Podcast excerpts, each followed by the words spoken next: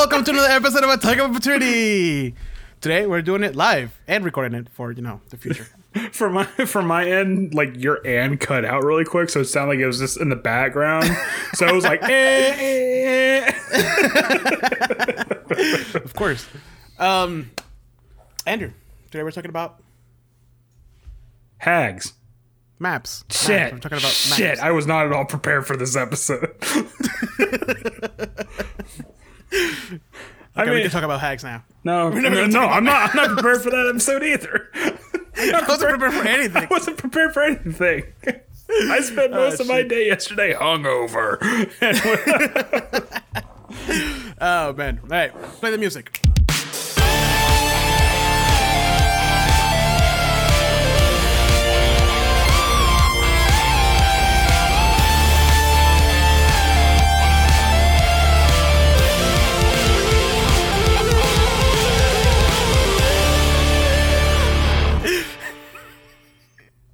We don't have music. We don't have that production value yet.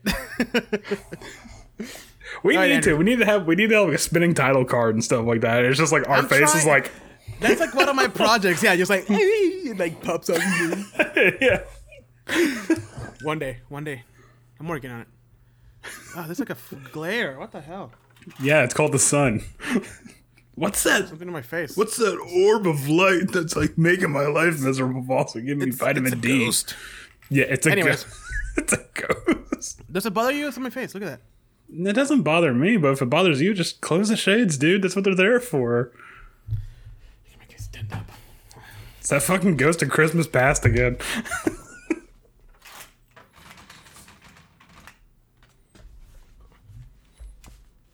there, now your face is glareless. Oh, there's glare in my glasses now. Jesus Christ. okay, look, I'm sorry you didn't look like a J.J. Abrams Star Trek film. My bad. More, more, more sunflowers, please. Anyways, um, as tradition dictates, Even more camera flares. before we get started, um, we have to talk about the most important thing in our lives. Our girlfriends. I mean, beer. I mean, Interchangeable. what are you drinking today? I am drinking something that I actually had in the fridge since the Metallic episode, where I'm like, I'm gonna save this one for the for the Metallic Dragon episode last year, and and and you were like, hey, can we record the Metallic Dragon episode at like ten in the morning? I'm like, well, fuck, I can't drink beer then. So, I mean, I can, but I'll you know get some weird looks. Uh, hold on, I'm pouring it out. Right. yeah, from from me.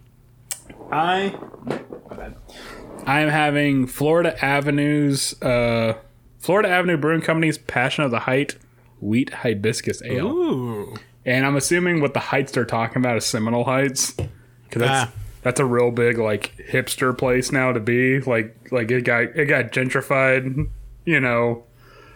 I want to say like ten years ago, and there's like and there's like a shit ton of breweries around there now.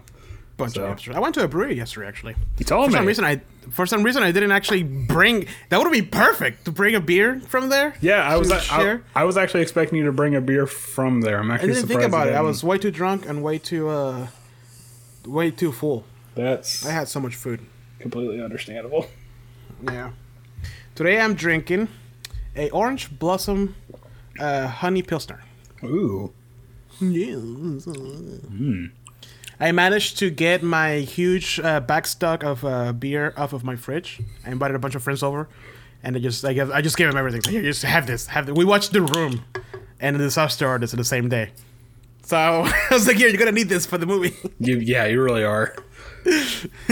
what was what was kind of disappointing was that um we got one of those like sampler things of like Samuel Adams. It was like you know like the Boston Lager, blah blah blah. But then it had like Cold Snap. and It had something called Al- Alpine Lager, and I really wanted to try that because it seemed intriguing. And I had it. Alpine and- Alpine Lager. yeah. And I had it, and it tasted just like a beer. I was like, oh. They Alright. had a uh, they had a Sakura a Sakura brew. I can't remember the exact name of it. It was interesting because it didn't taste like beer. It was so light. Now when It you're didn't saying, have like a it, it didn't have like a like a bite or anything. It was like very smooth and it legit tasted like like like what Sakura smells like. now when you're saying Sakura, are you talking like cherry blossoms? Cherry blossoms, yeah. Hmm. Interesting. No, Sakura from Naruto. Hey, you don't know. you don't know what kind of weirdos there are out there making beers. Bunch of weirdos. they they run. They do the Naruto run to the bathroom. Ugh. Kristen is judging you for drinking uh, Samuel Adams. Why? Samuel Adams. Yeah, good. Kristen, why? Any She beer, almost- any She, beer almost, lover. she also told me to take it off. take- no. Oh, my glasses, not my shirt. Any any any respecting beer nerd owes a debt of gratitude to Samuel Adams. I went into this before, but They they're the one who did who kept the microbrewery going, right? Mm-hmm. by donating Yeah. their hops, donating, not selling, just straight crazy. up giving to them. So yeah, Anyways, whether you like it have- or not, gotta. we have we have eight viewers somehow. Um, this is not this is not a beer podcast. This is a Dungeons and Dragon podcast. Oh ho ho, my friend. I yeah yeah, you're right. No, Andrew, I told you. We can't we can't uh, we can't market the other one. This is really good, by the way. I would recommend this. The I think I've had it before actually. the hibiscus is not super overpowering because I, I love that. I have had a hibiscus. What's it? It was like a hibiscus sour, I think it was, and it was just like pure hibiscus. It was like, I had Chris and I had a uh, sugar plum sour yesterday, bro. It was so good. was it okay? Yeah, I was very surprised because I was I was expecting it to be um, because I forgot the name of the one I had. I had one that came in a can. It was a really pretty can. Um, the best can. I know more about cans than anybody else. It's the best can. Best can. Nobody knows And- better about cans than I do. And dude, it tasted legit like like Jolly Ranchers with with with nitrogen and and that's it. Hmm. Yeah. I can get I can get behind that. No, it was it was not good. It had like a like a metallic. Oh, okay. it tastes like Jolly Ranchers, and it was like No, sweet it-. Oh, good. I no, it was I awful. yeah, I should have not led with the Jolly Ranchers because I love Jolly Ranchers. Yeah, I was about to say, like you're. I mean, it's a sour, so I'm like, okay, like I'm kind of on board so far. now, if you said it was a stout and it tastes like Jolly Ranchers, then yeah, I would have threw up in my mouth a little bit. Yeah. So- Oh yeah, dude. I went in there because they had two stouts. They have a milk stout and they had a chocolate stout. And I was like, man, I really want this because it was super cold in the morning. It was like perfect for a stout. Mm. And we're driving there. We're in the car, so we have air, air conditioning. And then we get there, and as soon as I get out, I had like a like a like a denim jacket on, and the heat of the sun was just like Oh, that see, that's that's killed my mood completely for a We, went to we went to a mall yesterday because I, I I needed to get some new shoes. I just had overdue for them, and it's like oh it's gonna be like sixty degrees outside. Like we can wear jackets and stuff, but the mall was outside, and so even though it was sixty something degrees outside, we were like Yeah. just from the Yeah. heat of the sun. So Yeah. yeah, Yeah, I I, wanted to. I was like, I was like, I look so cool with my little jacket, and then as soon as I stepped out, I was like, I am not wearing this jacket. It's way too hot right now. nope, nope. Those, those, those jackets and hoodies came off almost immediately. Like as soon as I stepped out of the car. Anyways, so the reason why we're here, Andrew, the most important thing in the world for anybody who plays any tabletop games, games, any game, mm-hmm. board games, card games, anything. Mm-hmm. The most important thing mm-hmm. that you need, mm-hmm. the ultimate, the most anticipated episode ever from Attack of Opportunity. We have mentioned this since day one. Have we? We've been hint. Yes, I think we actually have. We've been hinting. Play that really bad audio while we were using those headsets. We hint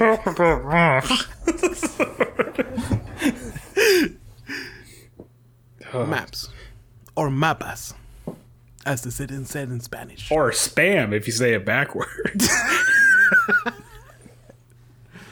Huh? Yeah. How about that? So Yes, today we're talking about maps. Finally, Andrew, so, maps. So maps. The song. What by, is it made of, and how do you eat it? The song by the Yeah Yeah Yeahs um, is a night is a 2002 Andrew, single. What? Andrew, Andrew. you misunderstood the email. We're not talking about maps from the Yeah Yeah Yeahs. Well, it's a talking great about maps. song. It is a good song. It's a it's a fantastic song actually. But we're talking we're talking about maps in in gaming, bro. Okay. More so- specifically, tabletop gaming. all right. Let's get serious. Let's bring in the camera, dim the lights, get the narrator. Let me zoom in with the camera. Yeah. Just pick up the computer, bring it closer. so um maps it's one you know i actually tried to look up the history of when they started to use the grid maps specifically because i can i can kind of pinpoint when they started to use the hex maps but the grid maps was just kind of like uh it was kind of always there in d&d um Well, because technically that's kind of how the original the war games it developed from war games and the maps that they used to use. Mm-hmm. Yeah, specifically the well, the war games that um that made that kind of oh my god, here we go. Sorry for our viewers. um, so We, we can't edit this out. No, we can't. So Your shit, okay. I'm trying. Give me a second. Quit interrupting me.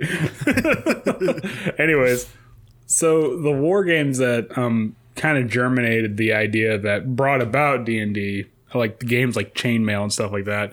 Um, they used hex maps. Um, specifically, I think the oldest example of a game that uses hex maps was a 1961 board game simply called Gettysburg and yeah, and it, it's about Civil War, obviously. Um, and it's one of those games that has like 15 minutes of setup, but like six hours of gameplay. Uh, it's you know, it's like a strategic, military strategic game, kind of like Risk. Um, but again, Kind kind kind of like uh fuck uh, Axis and Allies. no, because it's 15 minutes of setup and four hours of play, not four hours. Not of two setup hours. and 15 minutes of you know what, this is boring. Let's play something else. then Do again, you remember that day? then again we were like 17 so Yeah. i'm pretty sure if we go back to it we're all we're gonna have like the general hats and the little things to push the soldiers across the board and stuff like that Which I want to give it a shot because now we we we've set up way harder games and more complicated stuff. Oh, yeah. So Axis and Allies is probably just like, oh okay, mm-hmm. here's your resources, figure out what to do with it. while us and oh. them Oh. by pink floyd in the background starts playing Yeah. yeah. Uh, but so so that so that kind of pinpoints when hex maps came into play. And apparently from what i've learned because I, I tried to do a little digging into when maps were being used in d&d and it's kind of a it's kind of it's, it's sort of like a weird like ethereal subject because there's just like it's kind of always been there but it hasn't because apparently from what i've from what i've read first edition d&d was very vocal like very verbal like a lot of verbal communication just like, like theater of the mind. yeah like f- from what I, I could be completely wrong but just from from what i've read because i never played first edition d&d um because i'm not like 50 so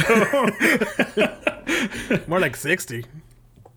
yeah probably um but yeah so apparently from what i've gathered that first edition d&d like your characters were pretty much disposable. Like there was no like worrying about backstories and crap like that. It was just like hey you're in this dungeon and you come across a goblin. What do you do? I attack. Okay the goblin retaliates. You're dead. Uh, oh, so it was it was more like uh like the old school uh, Dungeons and Dragons text based games on the computer. yeah That it was just like okay, got it. So it's not like oh I go here I do this. It's more like Yeah. this happens. What do you do? yeah like you're not really worrying about the range of spells kind of a thing um that that probably didn't come into play until like AD&D and that's when they that's when they actually started to use grid maps and and whatnot um so that's our map episode so make sure to hit, talk more about beer than we did maps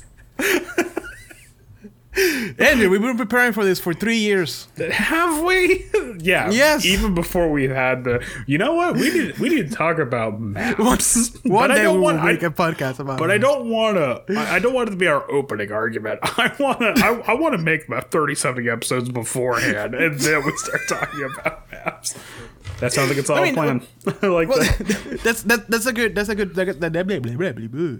That's a good uh, that's a good history to it, which I didn't know that the original D and D was mainly uh, voice based. Like there was not really like a lot of strategy and special awareness when it came to like battles and stuff like that. I kind of like knew like the, ori- the origin of the maps and where it came from. However, I didn't know that grids were just always there and hexes were the original like war game uh, maps. Um, which brings me to our first and most important point, Andrew. Hexes or grids. Grid or hex? Okay, so oh, another thing. Another thing I want to say. I think the reason why AD&D went more into maps was because it was made to be more rules crunchy. So hmm. they probably did have like grid-based maps for D and D, like first edition D and D, but it's probably just more like a reference point. Whereas like AD and D is like, no, you need to be this close away from, or this far away from Right. the ball. Okay. Anyways, grid versus hexes. Which camp are you in?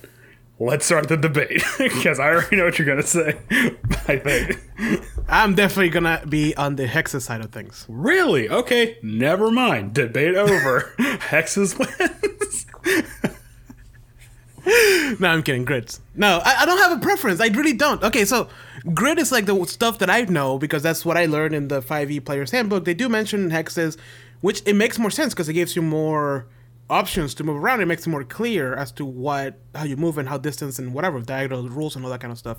But like, we play a lot of um, we play. Oh Jesus, gross. We play a lot of uh, Theater of the Mind, and we move to tabletop, uh, a virtual tabletop roll twenty.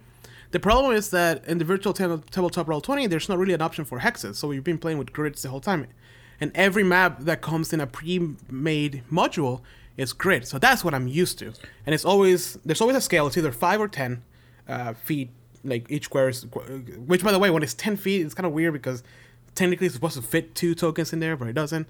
Very strange. Anyways, I like grids, grits with uh with shrimp. Uh, And a little bit of Gruyere it- cheese. That is the point, really. And then you just add a little bit of butter on top of there. Oh my Add some green green onions and maybe bit- some shallots, little- very very very thinly sliced. Or red pepper flakes, just a little bit, just give it a I bit of a haven't had kick. it with red pepper flakes, Ooh. but it's so good. That is the best grits I've ever had. Mm-hmm. Anyways, what were we talking about? I don't know, breakfast? Anyways, grits. That's all I've known. That's all I know. The only time I've used hexes was in a hex crawl when we were playing Tomb of Annihilation, but that was like a world map view of the world. Um, and it did explain like it was a different, way different scale, way different. But I haven't used it in battle. right. So for me, it's just that's what I know. You I, know? I want to say there is an option to use hexes in roll 20 but i think it's had i think it has to be um when you're making a map like from scratch i think you had to select the option i want to say i could be entirely wrong and I, I was I was like looking it up, and people were like complaining about it because there wasn't really like a like a thing, you know. really Yeah, like people were like, like like a, like an actual. Uh, maybe I'm wrong. I don't know. I've, I don't care. Grids are better. okay so here's my argument i like i like grids i think i think grids are okay but the only problem is i feel they're a bit sterile i guess like it's a bit too cut and dry like oh okay i'll just move three blocks up and two blocks like this way or i said three blocks up and i moved my whatever We know what you mean. yeah. And whereas whereas hexes kind of gives you like a bit of a more natural feel. Um I was actually reading this I was reading this article yesterday about why people prefer hexes over grids. And, and it was actually um, it was actually pretty enlightening because it was like if you have a grid like you're you're like you're in a 5 foot square and you have all these other 5 foot squares around you the ones in the corner are actually like 10 feet away from you instead of instead of being five feet away. Whereas if you're in a hex, all the other hexes are exactly five feet away from you. So I mean, there is that kind of Which makes sense to me. yeah. Um, that being said, though, I think grids really work in a sort of um, like building scenario. Like like if you're in a building or in a road or in like a city or something like that, there's like clear cut lines on where you have to go. Grids work better. But if you're in some place like a forest or Like Chult. yeah, like Chult, or just like on a world map in general. Like I, I feel like hexes work a lot better, um, because it just feels more natural. Like yeah, you're not gonna be, you might not be walking a straight line. You're probably gonna be going, probably following the path of least resistance. Um, and in terms of a battle map, I would probably use hexes if it's like a forest, or like that, or like the um, where are we at right now in Avernus? The Bones Bramble. Yeah, Um, yeah, yeah. I think I think the hexes will work great in that because it's just the paths are all winding and the grids the grids are kind of Don't align. Yeah, it's weird. yeah. It's like it's like a square peg and a circle hole, like quite literally. That's literally what it is. yeah. So I think I, I I think the hexes would work great in that. Just kind of it kind of gives like a more natural feel. Um. Also on top Why, of that, why do you think grids then are like the standard in D? Because okay, here's the thing, I I, I'm a friend with my one of my friends. His name is Mike, and he's a board game designer. Mm-hmm. And he will kill you over hexes. Like he doesn't like hexes. No, he loves it. Okay. Like if you use anything else on your board game, you're wrong. Right. Even if you look at the games that he has designed, they're not the the, the, the table is not it's not a rectangle. Right. They're usually either a circle or a hex. Okay. And I need to ask him. Hmm, maybe that would have been a good uh, interview uh, for this episode. Um, why hexes over over grid for him? Because like ever since I met him, he's just like hexes. If your board game doesn't have hexes, you're wrong. type situation. Get You that he's- garbage he- out of my face. and he, he's he's gotten signed at WizKids and stuff, you know. So he knows his shit. I think I think the reason why grids took off the way they did was just because it's easier. It's easier and it's a lot and it- this is probably going to roll into another topic that we're going to discuss, but it's a lot easier for people to make maps based on a grid than it is based on hexes. Yeah. Because whereas to make a grid based map, if if you don't have grid paper to make a grid based map, all you need is a sheet of paper and a ruler. You just Yeah, you know, whereas to make it like a hex, you're like, no, hold on, wait, then you gotta like tilt it. so it's just it, it, it it's probably just for ease of use, um, and it might also be like uh, especially for like interior maps, it might be to follow like, kind of like a blueprint feel. Um, but I mean that's I did- that's the only thing I could think of, honestly. Well, yeah, yeah, I can see it totally working. Yeah, no, you, I think grids will work a lot better in um, dungeon setting because most dungeons are they're carved, like they're legit squares and and, and hallways, mm-hmm. and I think th- that aligns a lot better than a hex would. I don't know. Maybe I'm wrong. And I mean, and you also have to think like there is there is something in the back of the human mind that wants that kind of organization, where it's like, okay, here is a here's an obstacle. It takes up two squares instead of like one hex and a bit of another hex, like kind of a thing. So it's just like boom, it's a perfect. Just make an outline, and this is the trap. It's this long, kind of a thing. You know, it's like it's kind of like that Tetris sort of feeling where it's Yeah. like where it's it's everything can be perfect and whatnot. So I mean, I as, again, uh, uh, especially for an interior or like a like a like a carved dungeon setting, like a made dungeon setting, then yeah, heck, uh, grids will probably be a lot better, and hexes will feel out of place. So what I'm hearing here is that they both have their places on the table. They both have their place. They both have their place on the table. I prefer hexes, but I don't see that working a lot. You know. Oh, I think I remember what Roll Twenty does, because Roll Twenty allows. I think it allows you to have a hex grid, but the overall way that the tokens work, it's still uh, a grid. so like it doesn't align properly, and that's what's making people angry. Oh, that's Yeah. Come on, that's such an isn't an easy fix. I feel like that should be an easy fix. Let's, let me call. Let me call my my friend in a Roll Twenty developer team. Here, yeah, second. my dad, my dad works at Roll Twenty. I haven't talked to him in twelve years. but he works there. yeah. Um, I mean, it would just be really weird to see a world map with a grid. you know, like Yeah. like a big city map with a grid. Well, Waterdeep had a grid. Hmm, maybe that was a bad example. Okay, like like maybe like like a world like like it, it would weird it, it would be weird to see like the map of Barovia with a grid. Like it felt Barovia, much so more. Barovia was Barovia was hexes. I can't remember. Barovia was totally hexes.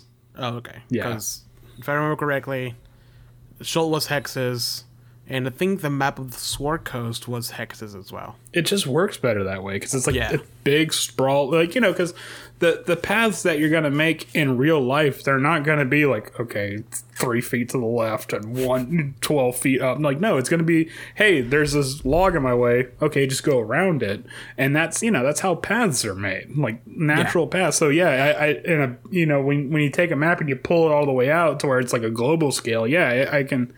It's going to be hexes. Like you're not going to be going directly north. Like you might be going a little bit to the northeast or something like that. So yeah, No, I, I, I think I, I can agree with that.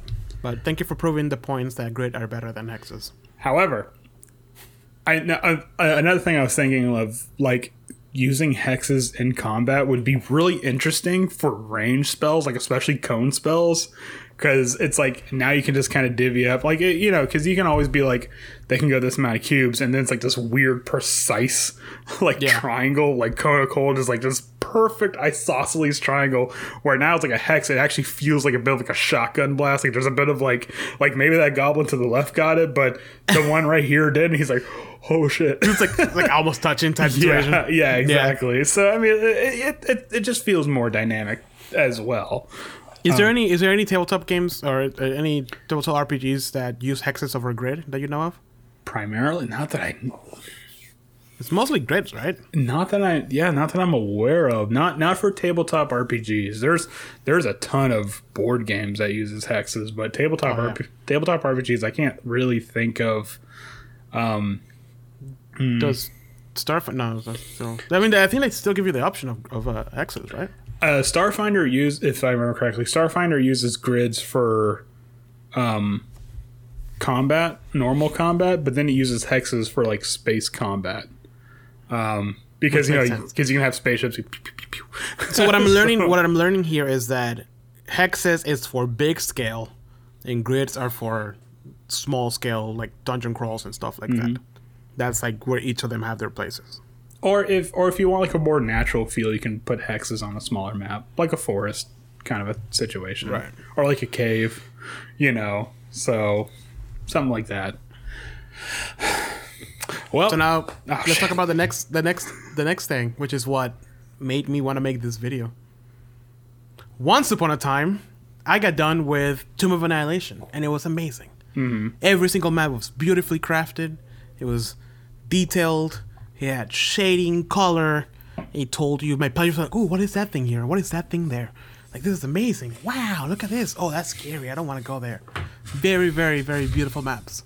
And then beautiful. I moved maps. on to the best maps. and then I, and then I moved on to Waterdeep Dragon Heist, and I bought it, and I'm like, cool, I can't wait to run this. And I went, and I saw the first map, and I'm like, oh, well that's weird. Okay, it was probably because it's a small tavern. Let me go to the next map. Oh, why is everything hand drawn, and single color without shade or detail? Let me go to the next map. Oh, they're all like this. What a shame. so, Andrew, Oh. you told me get over yourself and just play with those maps, which I did. I was like, okay, fine, whatever. I can deal with this. And as soon as you guys saw the first map in that in that adventure, everybody was like, "Oh, wow, this is weird." Yeah, and then we immediately got over it. so, and let me Which tell, fine. Let me tell you, the quality of the maps was the one thing that ruined that whole adventure. it was it was a perfect like like ten out of ten adventure, but man, those maps really sunk it. Well, well, you say that, but then we played um, Curse of Strahd, which had great maps. You know, beautiful crafted, But illustrated. Okay, okay, okay. Here, Well, hold on, and everybody was like, "Cool, no problem. Yeah, let's go through the whole thing." Uh, Vesemir is an asshole, and then I mean, he is. we moved, and then we moved on to Descent into Avernus, which I'm like, "Oh, this is gonna be freaking hell! It's gonna be amazing, so cool, wow!" And then wow, I almost show you the map of where where we're at right now. Here's all the encounters. like, wow, look at that! Look at this beautiful map of uh, Baldur's Gate. Oh man, look at that map. okay, so It's hold on. hand drawn with a little bit more detail than than Waterdeep. Okay, I'm I'm actually going to pull up some evidence on why this argument is bullshit because you okay, so so we you you said that Uh-huh. you found some high res maps for the adventure. And I think I think the very first session we used just like normal maps and we were like, "Oh, okay, it's to look like this." And then like the second session you pulled up the high res maps and you're like, "Hey, do you notice a difference?" And we're all like, "Oh, well, oh yeah, yeah." Yeah. What? No, it was Yes. no. Hold, Yes. no, no, no. Yes, it was. no, no. You're twisting. You're twisting the truth. Here's the thing. Here's the thing. Yes, I moved you to a new Here map. it is, I- folks. yeah, I moved you to a new map, and you guys were you didn't say anything. It's like, oh, you noticed something? I was like, no, no, you, no, No, whatever, but none of us noticed. Right, right. You're right. And until I mentioned it, you're like, okay, yeah, cool, yeah, sweet, blah blah blah. And then I moved you back to the regular maps, and I asked you all, what do you guys prefer? The previous map or this type of map? You could have you could have just used the normal map and no one would have said anything. But that's not the thing. I'm trying to get you guys i- i- involved in the story and like you know s- sucked by it. And how can I do that with like this shitty ass map? You look okay. It's theater of Okay. the mind. Uh, that's fine if you're on tabletop. Theater of the mind works great, right? Because yeah, whatever we use a, just a grid paper and then we, whatever, it's fine. But when you're on roll twenty, you don't have people around you, and they're all th- you're just looking at this map the whole time for four hours, and it's just white with black lines and barely any detail in it. One thing I noticed, and this is for reals, one thing I noticed was when I was using the Waterdeep maps, you guys barely even explore anything. You guys were like, "Oh, cool, there's a room here. Oh, there's a door there. I want to open it." Actually, most of the time you couldn't even tell that it was a door. I had to like point it out. But when I was playing, when I was running Tomb of Annihilation, it was constantly like, "Oh, this looks like a lever." Can I pull that? And I'm like, "Yeah, it's actually a lever." Oh, what are the bodies in the floor? Oh, it leads. Oh, it was a constantly like art illustration maps are way better than sketch maps. So the argument I'm hearing here is that you don't like hand drawn maps because you have to work more as a No, DM. because that's exactly what you just It's said. plain.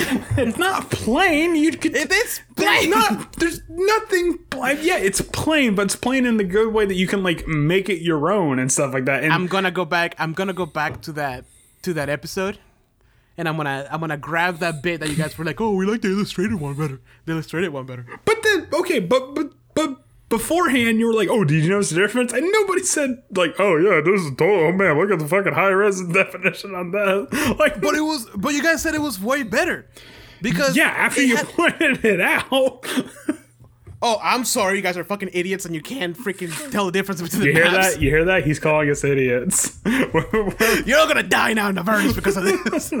we're all just gonna, we're all gonna Attack, show, show attack up to them. opportunity. So it's done. This is it.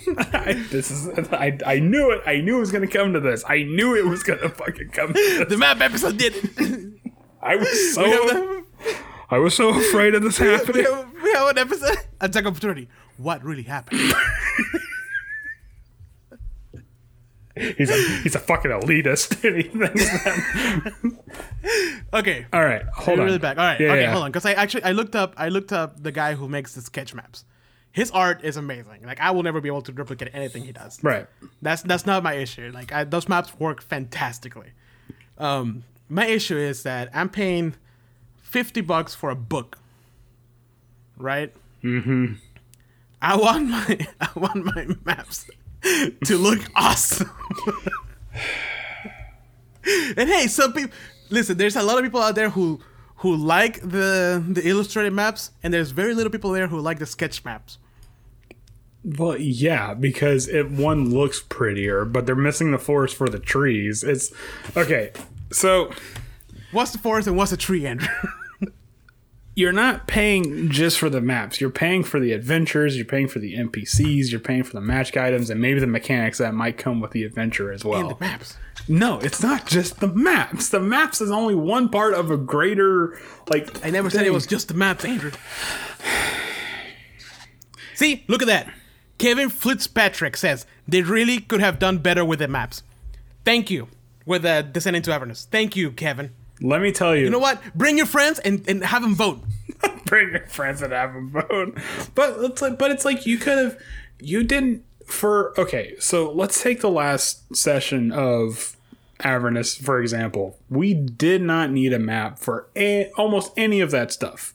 Like the bone brambles maybe for like the last ten minutes, but any of that other previous stuff could all just been theater of the mind. You could have just said there was like co- uh, like a colorful bazaar of like shops and stuff like that. We all been like whoa, like imagine like flapping the desert breeze and crap like that. Like you like the maps are just there to sort of like kind of guide what you think it looks like but it's like again it's all theater of the mind like it is it, it is like things you have to kind of project and i i honestly feel like if if the maps are too high detailed then it kind of makes like if, if if it's like if it's like painstakingly detailed to the point that like you don't need your imagination. That kind of ruins the magic of D and D for me personally, because a lot of it is You're wrong, Andrew. You're, you're wrong, Andrew. I'm actually trying to make a serious argument here, because like because like a lot like a lot of D and D for me is like seeing how things play out in my head. You know, whereas whereas it's not just a token on a map. You just all right, I'm gonna move it over here and I'm gonna attack.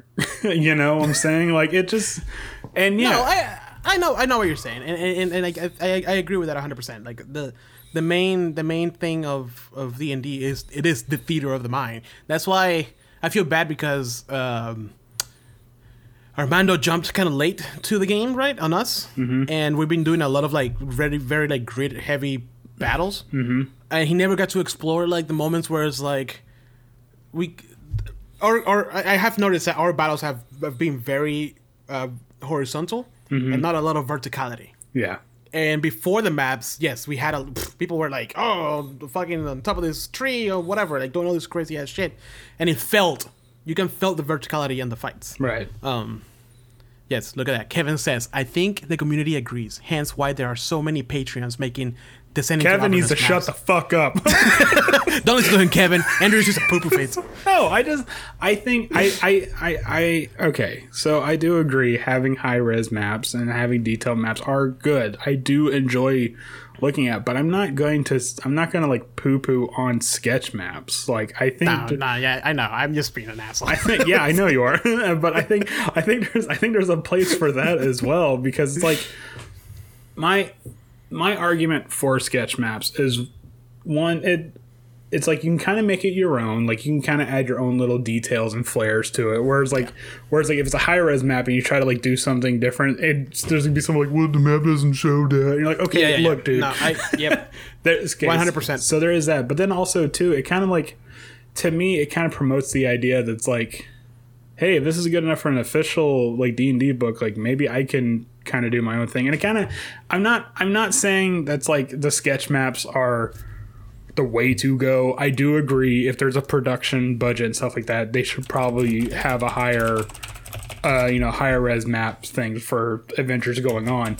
But I think it's also kind of like, hey, look, this is how easy it is to make an actual map for a D&D adventure. Like, and I, I think, I think a lot of 5e stuff, there's always been a, an underlying message of this is how you can homebrew your stuff Yeah. go you know like kind of like take and i think that's why a lot of adventures stop at 10 this is a, this is a topic for another episode but i'm just saying i think that's why a lot of i think that's why a lot of uh, uh, uh, adventures stop at like around 10 13 maybe a little below that so it's like kind of all right you got these characters like I know. I, I, I listen.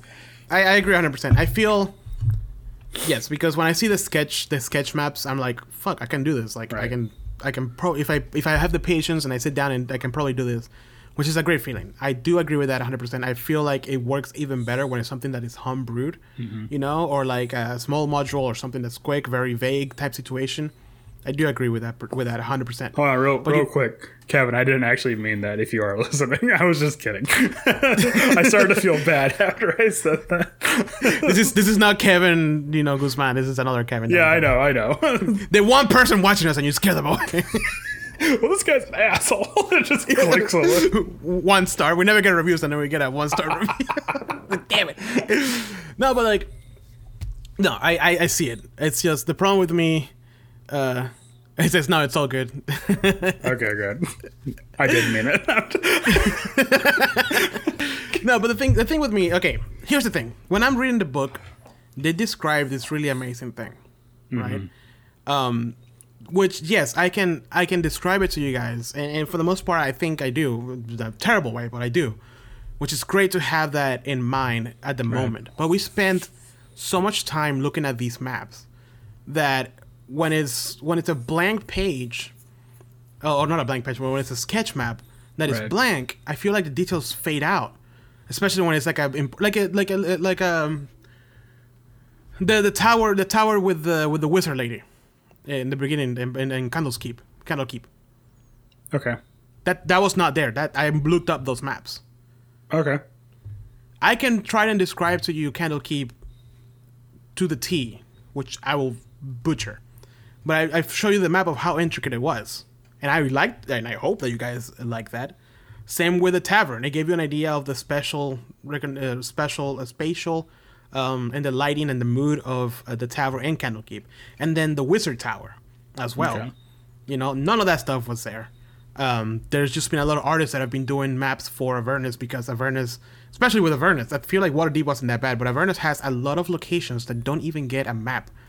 And and, and, and, and not saying that like oh there was a battle in the in the tower and it was very important, but I feel like I can describe you the tower and you get an idea of the tower, but if you're just looking at blank or another map or an overworld, it just fades out. And if it's a blank sketch map, I feel like it just you're like, oh, what was this again? After, I- especially with our group, that our attention spam is like, I actually feel like that might be more of a problem of the um of the deliver not not delivery, but I guess like what we're using to um what we're using to play. Like because because yeah, we're I mean, because you got to think about it, we're using roll twenty, yeah, and it's like this much of the screen is the map, and this much of the screen is like us as like Yeah. the people. So yeah, you are going to be. So the majority of your view is going to be the map. So yeah, if it is like, I I, I totally understand your argument there. Where it's like if, if you're just looking at the town map for like an hour and a half, yeah, it is easy for people to just kind of like you know, yeah, it's just sort of like phase out. Um, I think that that might have been something where if it's like, um, where if it's a tabletop and everyone we're all here in one setting, that would probably be a lot easier for you to delegate because he, like because then people can like walk like get up, walk around, get a drink or something like that while Yeah. you're kind of narrating or Yeah. and then and then you as a DM can be able to like act out most stuff because like honestly the one problem I have with roll twenty is that you have a you have a window this small to act out like all the stuff Yeah. that and and and and again it's only from like the chest up yeah. I can't stand up. I can't move around. I can't like. Yeah. Yeah, it's, it's, it's a weird feeling, and I think that might be into another episode, Yeah, in so- person or online. But but but that's my argument with maps, with with the sketch versus the detail. By the way, Robert jumped into the chat. Hi, Robert. He says one of the benefits of more detailed maps is that it helps players visualize more of the scene Mm-hmm. than they might in just their heads. It's hard to keep details in mind if they're not visually represented. And I understand. that's that's that's exactly that's exactly what I was trying to uh, uh, uh, say uh, with my ramble a couple minutes ago. It's that like it's a lot of details just fade out. If Right. it's nothing. And I and I get that. I, I I really do understand that. I'm just saying like I, I think I think once you reach once you reach like a comfortable level of like storytelling and detailing, I I think you can kind of start to like shift the weight from maps because I do understand high res maps are a lot easier for DMs and players to deal with and stuff. Um, but like like the one thing I'm worried about is like sometimes the high res maps give away too many details. You know, like like to be like, oh, there's like an obvious trap here because like there's arrow slits or some shit like in the map. I mean, I I haven't encountered that too terribly often, but there has been some times like when when we were running Curse of Strahd or like some other things like that's a trap, and you can Yeah. see that coming from a mile away. Like no no no, you're supposed to no, you're supposed to make a perception yeah, check. I, no, I've been there. I think there was a moment in the Amber Temple when there were like arrow slits, and then we saw them as we walked in. Yeah, and that's I mean, and that, I like I said, I can count down on one hand the number of times that's actually happened. But it, it, it that's the only drawback I really have to say from high res maps, and and I just I just think I'm not going to completely throw away sketch maps. There is a place for them. I just I just think if you are if you are going to have sketch maps and you want to run with sketch maps, you just got to recognize, all right, I just got to put a little bit more work in the storytelling and like detailing and stuff. One thing, that. and this applies specifically to Roll Twenty that I enjoy from the, the the illustrated maps, is that when you put the dynamic lighting and you do the lighting correctly for people, Mm-hmm. so when they're holding a, when they're holding a torch or, or, or versus a candle or versus night vision or night, yeah, night dark vision, um, Night the yeah. the um the the tones the tones the the colors the shading in those maps bring out the lighting so much better Oh, it yeah. makes it, it it makes the the mood a lot more like remember the uh the the the dungeon of the dead of the, of the dead 3 Mhm. you know like it was you could see like you, the water and like the, the stone it was very dark and gray and cold you know, as you guys were moving through it.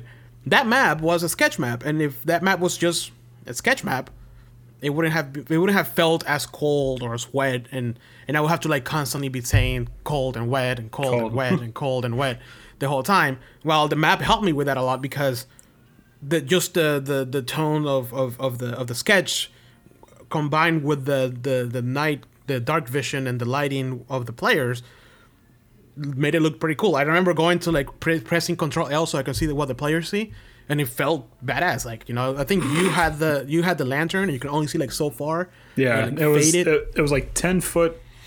No, it, was it even ten? It was like ten something, and then like twenty dim. So I was like, I think I see something. and that's and I enjoy that a lot, especially in roll twenty. And and I think my argument really is a lot. It has a lot to do with roll twenty, Right. because if we were playing if we were playing tabletop, I don't think I would be buying full prints of those maps. You know what I mean? Like I will have the maps I- in, in my book, and then you guys would just have a battle grid. Uh, to, to kind of guide you in whatever is happening, but but I will have to describe the whole thing. I will. Okay, I'm gonna. I'm gonna say. What's the word? I'm gonna make a concession. I will say high res maps are fantastic for roll 20 because you're right. The the the lighting system and just kind of like kind of like the general mood. It really really makes it pop out a lot better because that's going to be the, the majority of review of, on roll 20.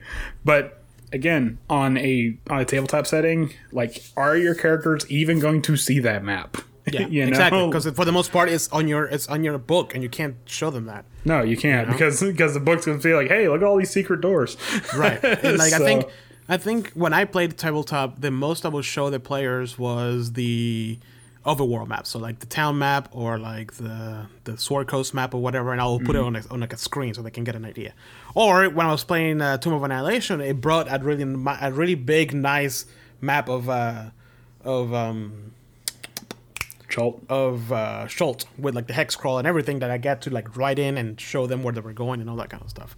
So that was that was fun. Yeah, see, that's that's the only problem I have with tabletop, and that's actually something I'm really grateful for for Roll Twenty because it's like on tabletop, if you want to show a if it's it's really you have to put in a lot of work to do a dungeon crawl on tabletop because you can only show so much of the map at a time and and, and like it, essentially if what you're going to have to do is that you're going to have to give someone a piece of grid paper like here you draw the map out as you're exploring it kind of a thing and it's like what if nobody wants to do that and like oh shit Or if you just start spending a lot of time trying to describe what's happening in the map, and it just drags the game down. So, but yeah, I agree. Uh, There's there's a place there's a place for for both. Again. Yeah. Wow, that's a lame conclusion. Illustrated maps are better. Screw scratch maps. we're both right. How about that? If you listen to the other person, you get an understanding of that person. Hmm. it's almost, it's almost like as if there's two sides to this argument. Wow, how about that? no I, I i will i will agree. I i do think the high res maps are fun but not entirely not entirely necessary you know to a degree. So No, I, I can agree with that 100. percent Um, Yeah. so Andrew, if if we we're just talking kind of a little bit about this, but like when when is a good when should you show the map to the players, never leave them in the dark if if at all? Leave them in the dark, literally. uh, what okay so when you mean map are you talking like a world map or a world map, yeah. Yeah, okay. If it's a world map, I would honestly say unless unless it's like a really what's the word? like civilized area, like Waterdeep or something like that where it would have like a city map. I would actually say never. like I would I would just be Really? Yeah, if it's well I mean if it's like the jungles of Chult, like yeah, knock yourself out. There's no map. like, Oh, okay, got it. yeah, yeah. If it, if it's like in the wilderness, like no, there's no map. There's actually a map, but there's no map. What are you talking about? but but yeah, if it's like a city, yeah, there's gonna be like I, I imagine there's like a guard next to like a tourist, not tourist. What's the word I'm looking for? Like visitors, Uh, visitor center? yeah, that's, that's like oh yeah, come on down the Chult. We totally don't have malaria in the water. But don't drink it. No. And if you do, boil it first. But we don't have malaria.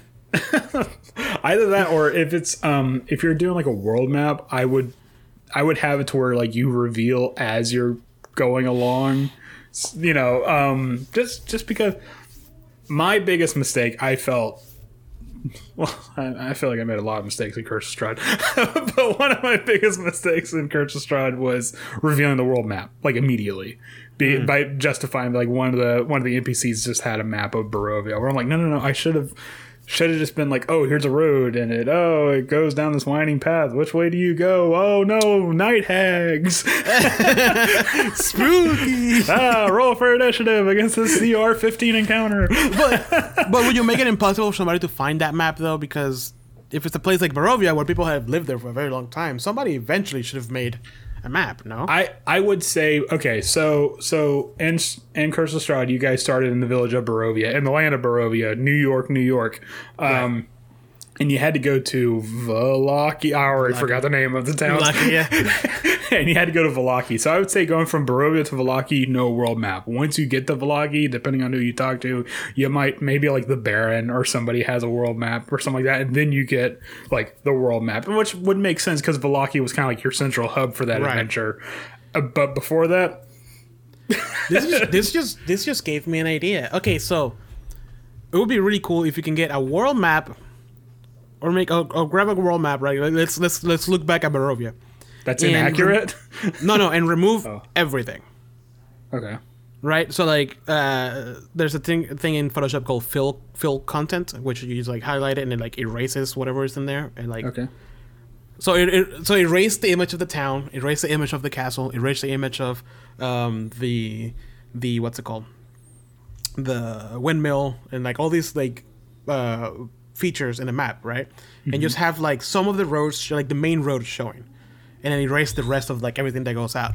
And then and I'm thinking, and it might be hard to follow, but I'm thinking about designer mode, and then have another layer on top of that with the different things like this one other main road and then the the image of Valaki and then the image of of uh of the castle or the image of the windmill So so so so, so, for the so for, hold on and then you put those in the GM layer wait wait shut up let me, let yeah shut the fuck up this is for the GM layer so for the players all they see is just a lot of trees and then Roads. and then a road right um, because everybody knows that road, but not many people know whatever. And then like a like an NPC can tell them like, oh, in this general direction here, and it draws on a map like a circle. There's a town, you know, go there. And then you reveal the map, and then as they move, you're like, oh, look, you get to this uh, intersection, and there's a road that goes off here, off to the off to the north, and it actually leads to Strahd's castle. You know what I mean? And then you move that layer from from the uh, from the GM layer to the players so they can see it, okay or to the map so they so they can see it. so so it's like the landmarks pop up as they go by as the players move on. Yeah, I could totally fuck with that I, would- I would actually that that would have been like the perfect way to do that where it's just like the main road Yeah. and and and and yeah you're right and then then you're walking like wait this path wasn't on the map right. let's go down it Yeah, yeah, ah, exactly. night I think roll twenty if you're listening. I could work for you guys. you know, just- money on the table. all they had It's like to do it- was all they had to do was copy and paste the the trees over Well, everything yeah, exactly. else. Like, like legit. That's essentially what it is. Like, I could do that. Like, I, I should probably test that for. Do I have another map? No, I don't have any more big maps. Damn it. Hmm. Hmm. Because even well, in a city is different because it, the map is just a representation. It all looks very different or very the samey. But like, let's say like in Waterdeep, uh, that a big uh, hub center where like a bazaar was, people don't know, or somebody who's new to Waterdeep wouldn't know that there's a a um, uh, cathedral there. So you just erase the cathedral and you just put houses there instead. You know, so for the player, it just looks like a bunch of houses in that general direction. Hmm. But they tell him to go that way. And then as they move, all you have to do is just plop, like move the. I can totally do that. I'm gonna fuck with that next time. See, I think that would have been actually perfect for Avernus. See, Robert. Robert says that he, he he understands. He'll test it. Yeah, test it, please. Yeah, I think I think for Avernus that would have been like actually perfect. Where it's just it's just just the River Styx and maybe one or two landmarks. But here's the thing. The thing, Avernus is a completely different beast, though. Oh yeah, yeah. Uh, we're, That- we're, we're, we're, we're gonna get into like the inaccuracies and stuff yeah, like that. because that map is uh, it was made by essentially a drunk. Right. Um, and, and, and but that's that map is a lot more stylized though. That map is like, you know, like old old old, old um old pirate ship, uh, old pirates maps. You know, they had like the the Hydra and like a big fish and like that kind of. That's that's that's what it's. That's what you guys are seeing. Just Right. general representations of certain places. You know, what I'm doing right now is just I'm just revealing the names as you guys go. Yeah. God, you know that would that would have been amazing to do. Yeah, that that actually would be really great. Just then, just like as you're going, like the kind of like fog. Like, Yeah. No pun intended. it kind of lifts from like where you're going. Yeah, that would that would actually be. That would be an amazing way to do world maps. Just have just And roll twenty of- specifically, but yeah. like here's a bunch of trees. There's probably a civilization in there somewhere. Right, right. But like you know, like oh, the players know that like Strahd Castle is over in this hill, but how do you get there? You know, and like there were roads that would like just start winding all different places. That can confuse the crap out of players. I would actually shoot that idea toward if if there's any way to like contact him. I would honestly shoot that idea towards roll twenty. Just like, hey, here's a blank asset map. Yeah. you know. And if because because if if Wizards of the Coast, for example, talks to the artist that is making all these maps, for for the artist it's super easy because they're always working in different layers. Mm-hmm. So for them, it's just have the the art of the castle separated from the rest of the map, and that's it, and just export it differently. So for them, it wouldn't be a big deal. well, I mean, it, it- especially for like the Barovia map, like uh, the the assets of the trees, you honestly could have just copied and pasted like certain parts of it, and it, you would have gotten away with it. You know, no one's gonna be like, hey, wait a minute, that pixel looks exactly the same. Like, no, that looks like it's photoshopped. Yeah, no, no. Especially, especially for something like Argynvost Holt, where it's like there's a there's a ruined mansion somewhere in the woods. Like, what is it? yeah, where is it? I don't know because they all That got would've been great because- when we when we met when we did when we met that revenant and he mentioned it, I was like, oh, it must be this, and I like clicked on the and you on the immediately, cast, and it was like, yeah, I was like, no, yeah, yeah, like but but like my I didn't think about it in that moment, but like at that time my play my character wouldn't really know. no, You know, if the revenant said, "Oh, east of here," I'm like, "Oh, there's a lot of stuff down that way." yeah. The literally the rest of the world is east of here. Well, You'll eventually stumble upon a type situation. Yeah. and that also that also leads to like, oh, the ranger made a really good uh, uh, survival check. Boom, he found it, and you reveal it in the map. It's like, look how far you are, and he found it. That would be- makes the makes the ranger actually feel useful. that would be a really good way to justify like wilderness um, travel. Yeah, you know just be like okay we we have we have we went all along the like the beaten path and we didn't find this. All right here we go. We're gonna Yeah. have to just take like almost like literal shot in the dark and just go out there and just find it. And yeah and then Yeah. like and then like your classes like the druids and the rangers can actually contribute something. Which by the way those are actually the two recommended classes i would say for icewind dale so just keep that in I might play a ranger for for Icewind dale I, I think a ranger would be perfect for Icewind Dale because there's a lot of I'm, gonna, I'm, gonna I'm, I'm gonna have to take a lot of notes on this episode alone for like for wilderness exploration because there's a Let me let me describe my my character for Icewind Dale. It's gonna be Okay. tall, uh, pale complexion. I'm gonna mute you. blonde, blonde hair, long. I'm He's gonna you. have. Huh? I'm muting you Why? because I know exactly you're, you're gonna make Legolas. no, I'm not. anyway, so he has two swords in his bag, and then a bow that was crafted by His name by is an elden his- maiden. His name is Regulus. He wear all green. He's an elf. But I think I, I think that would also be a His best good, friend is a dwarf. Jesus Christ. no, I think I think that would be a really good way to get to put a- to put a little bit more juice into wilderness exploration because like nobody It needs it, nobody does wilderness exploration. 'cause It's like fuck it, why would we? There's a road that's going to lead to the temple. Like tried- in, in yeah. almost every adventure. I tried Chult. Chult had some mechanics like that, but bro, it was, sometimes I'm just like, oh my god, please kill me. Like I couldn't wait for people to just get to the destination. You know. That's when you quantum ogre it. Hey, it was here the whole time. oh, look at that. uh, Robert says, "God, I want to play Icewind Dale so bad." Well, if you're a good boy. oh man. We're gonna run with with, with twelve players, right? right? Uh, yeah, it's going to be five actual players and six players that just act as food when the food runs out. Thank you for playing. We're gonna eat your buddy now. yeah. uh, drow meat tastes like pork. Man, that's a good idea. What, cannibalism? Oh, No, dude, the map thing. I'm gonna try. I might try to do that. 'cause it wouldn't technically it wouldn't be hard to do.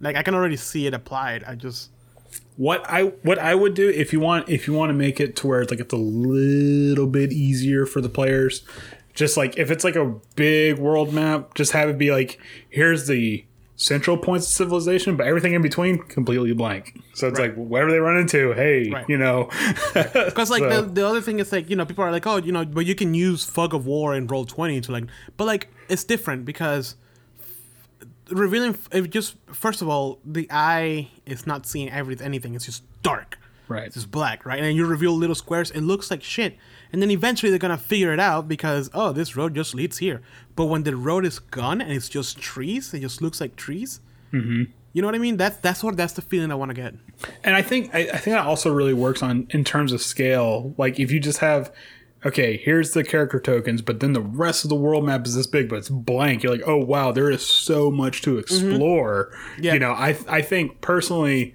To me, I'd be like, I want to cover every inch of this map. Like, I want to get into every nook and cranny and see what we can find. And like that you way, see you see like the general sorry to interrupt but you see No, the no, general you see the general features right because Mm-hmm. let's be honest like if you like if when you go i went to the blue the the blue mountains whatever and in north carolina and you know we got to the top and you could see everything and that, that's how i feel like adventurers would do they'll see everything all the features right? All the trees there's a mountain that way a river this way there's a main road you can kind of see over here. But they don't see what's under the trees, what's behind the hill, and that's what I want to get with that that method that I was talking about. that would also be a really good way for like survival checks. Like like if someone's like hey i want to climb to the top of this tree to scope out this area. Okay you see this much but then like make like a sort of like donut of like this is what you see but you don't see everything in between because you're so high up you can't see the Mm-hmm. Yeah. werewolf den that's directly like you right, know exactly. so yeah something like that that'd be really that'd be really cool Then if Again- you gotta you gotta apply this to Ice Window. i'm going that's gonna be difficult I can help you, and I'll know everything.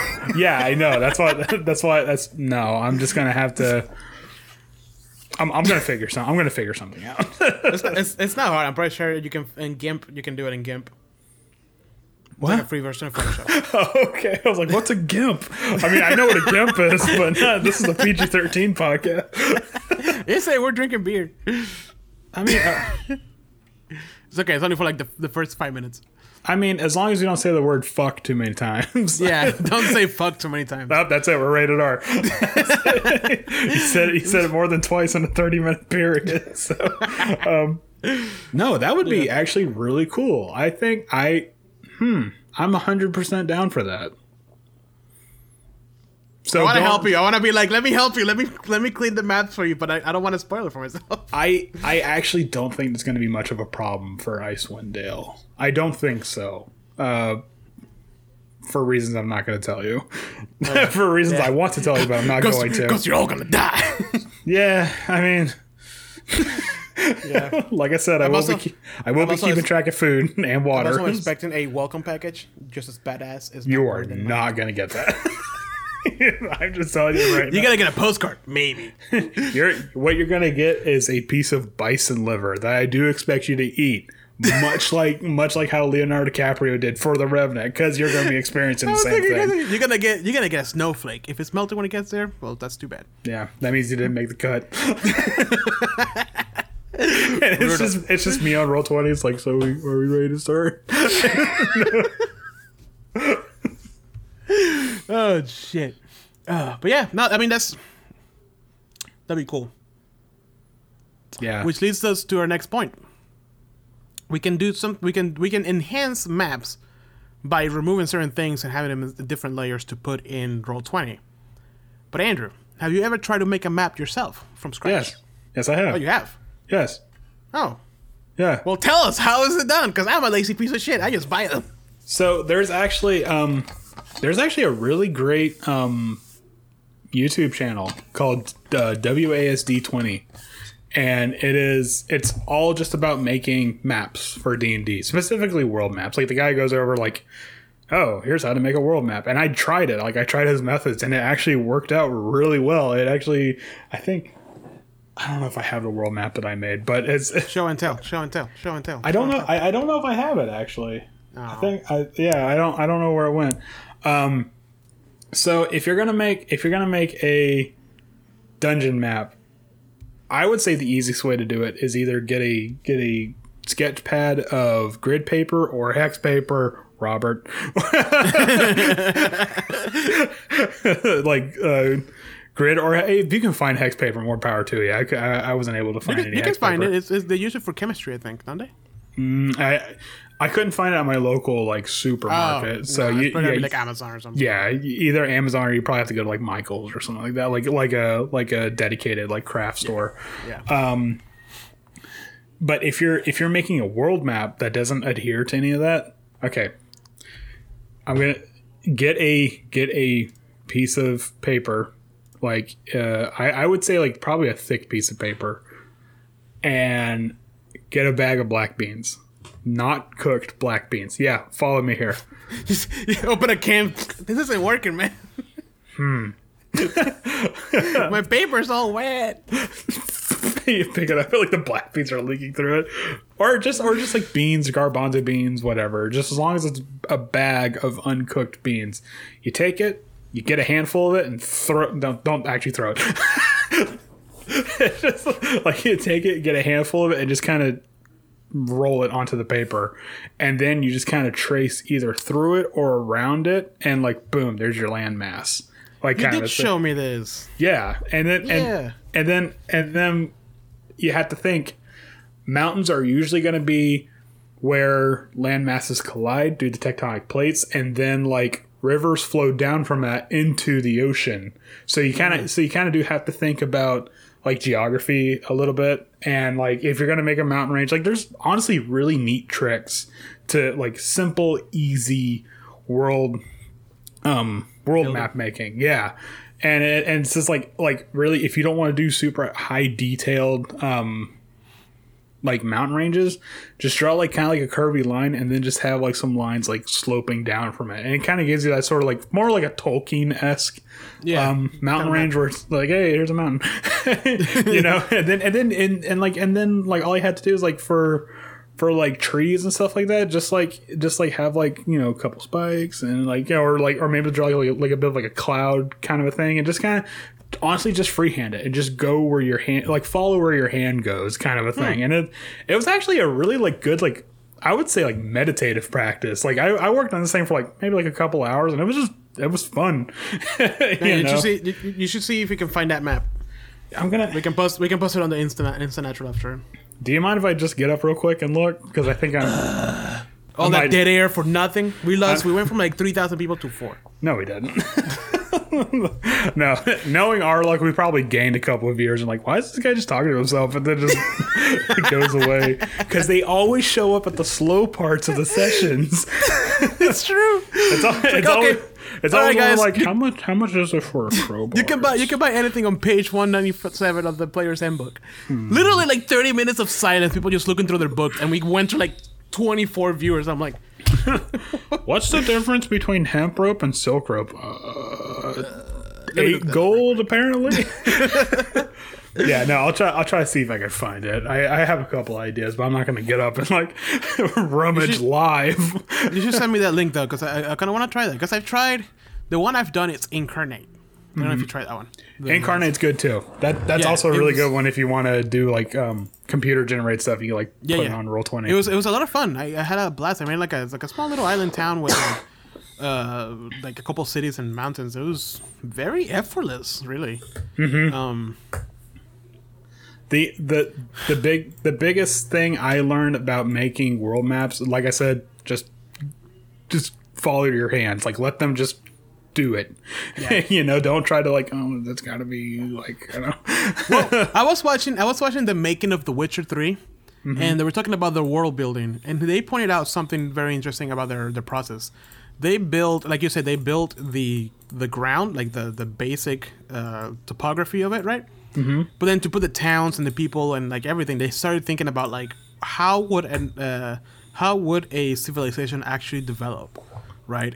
What is one thing that civilizations need? Water. So towns mostly just are near water, Yeah. at river, the sea, whatever. They need trees, but trees near the town are probably going to be chopped off. you know. And then in the town, what do they need? They need food, entertainment, and you know, all this kind. Of, and they like they that's how they build. That's how each town in that place looks feels so alive because it feel it makes sense. It's not just like oh, there's a town in the middle of the forest, none of the trees are cut down, yet all their houses are made of wood. Yeah. You know what I mean? It doesn't make sense. Yeah, you really I mean, you really do have to think like in terms of logic. And if you and if it is going to be something it's like, oh, there is a town in the middle of the forest. Okay, like well, what are they doing to be self-sustaining? Like what are what like what are their what are their methods to obtain Right. food and water without damaging the environment? It could be something like good berries. We all we, we just live off good berries and you know, It could know- be interesting, and that's that, that's that's the type of stuff that I notice players actually attach to.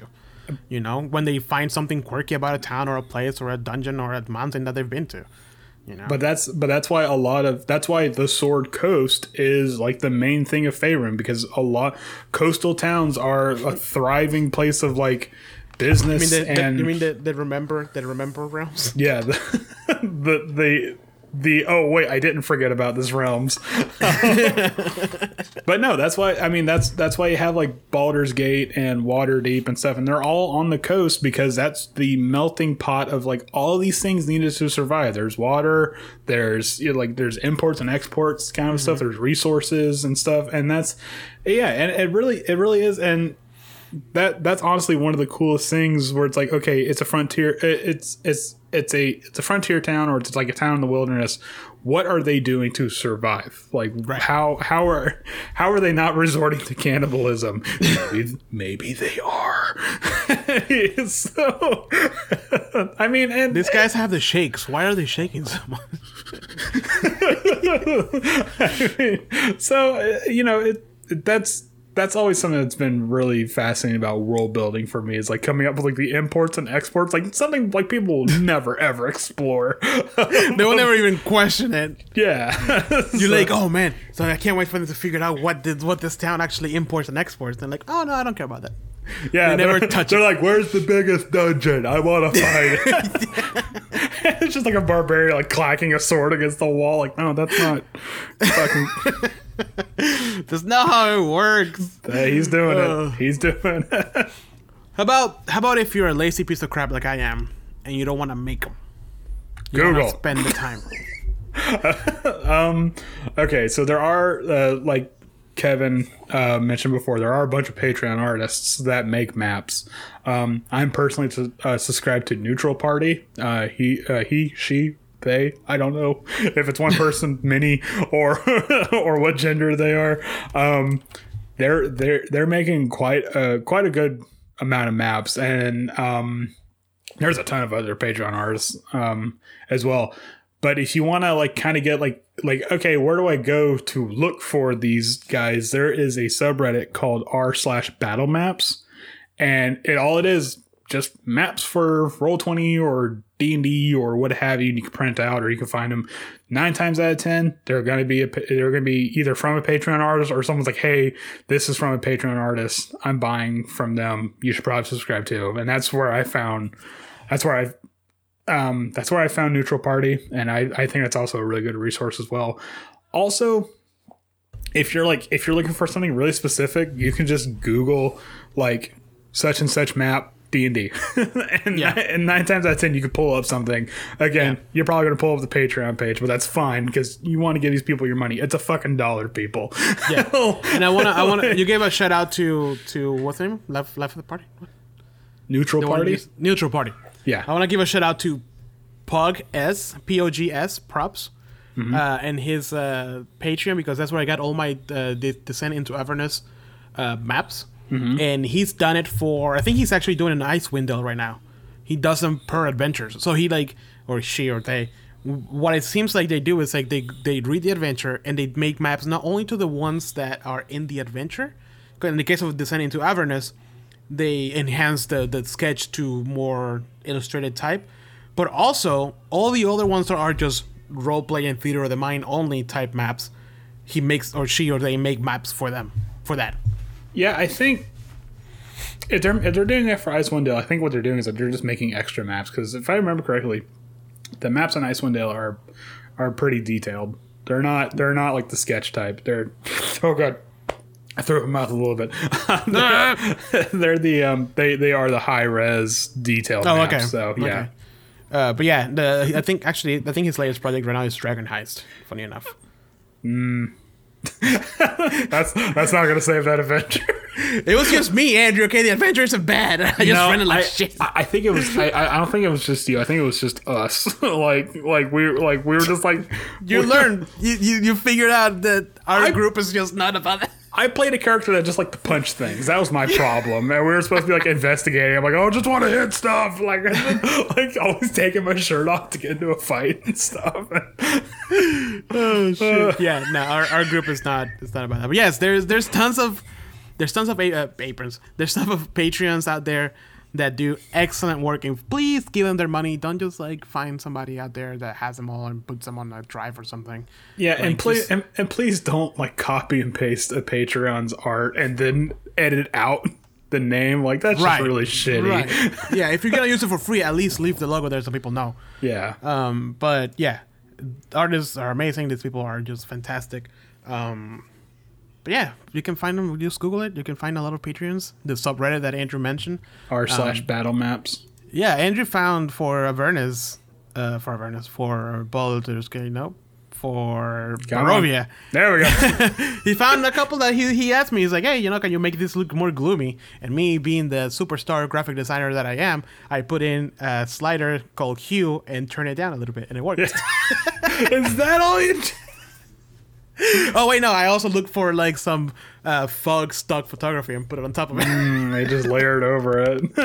and then just like in in the trees, like like like with like oh, like a opacity of like five percent is you like Fuck you, Andrew. making me do this extra work. It took me all of five minutes. Less than that, bro. oh shit. Whew. Our next point, but I think we kind of went over this, is was inaccurate maps. Oh man, I would love to have like an actual. Okay, so Avernus has a really. Sorry, I hit my mic. Avernus has a really big inaccurate map with the with the um with the caveat. It's like, yeah, the guy that made this, he lost his fucking mind. like, actually went insane. Sylvia Sylvia gives you the map. It's like, oh, here's a map of Avernus. It would be really helpful.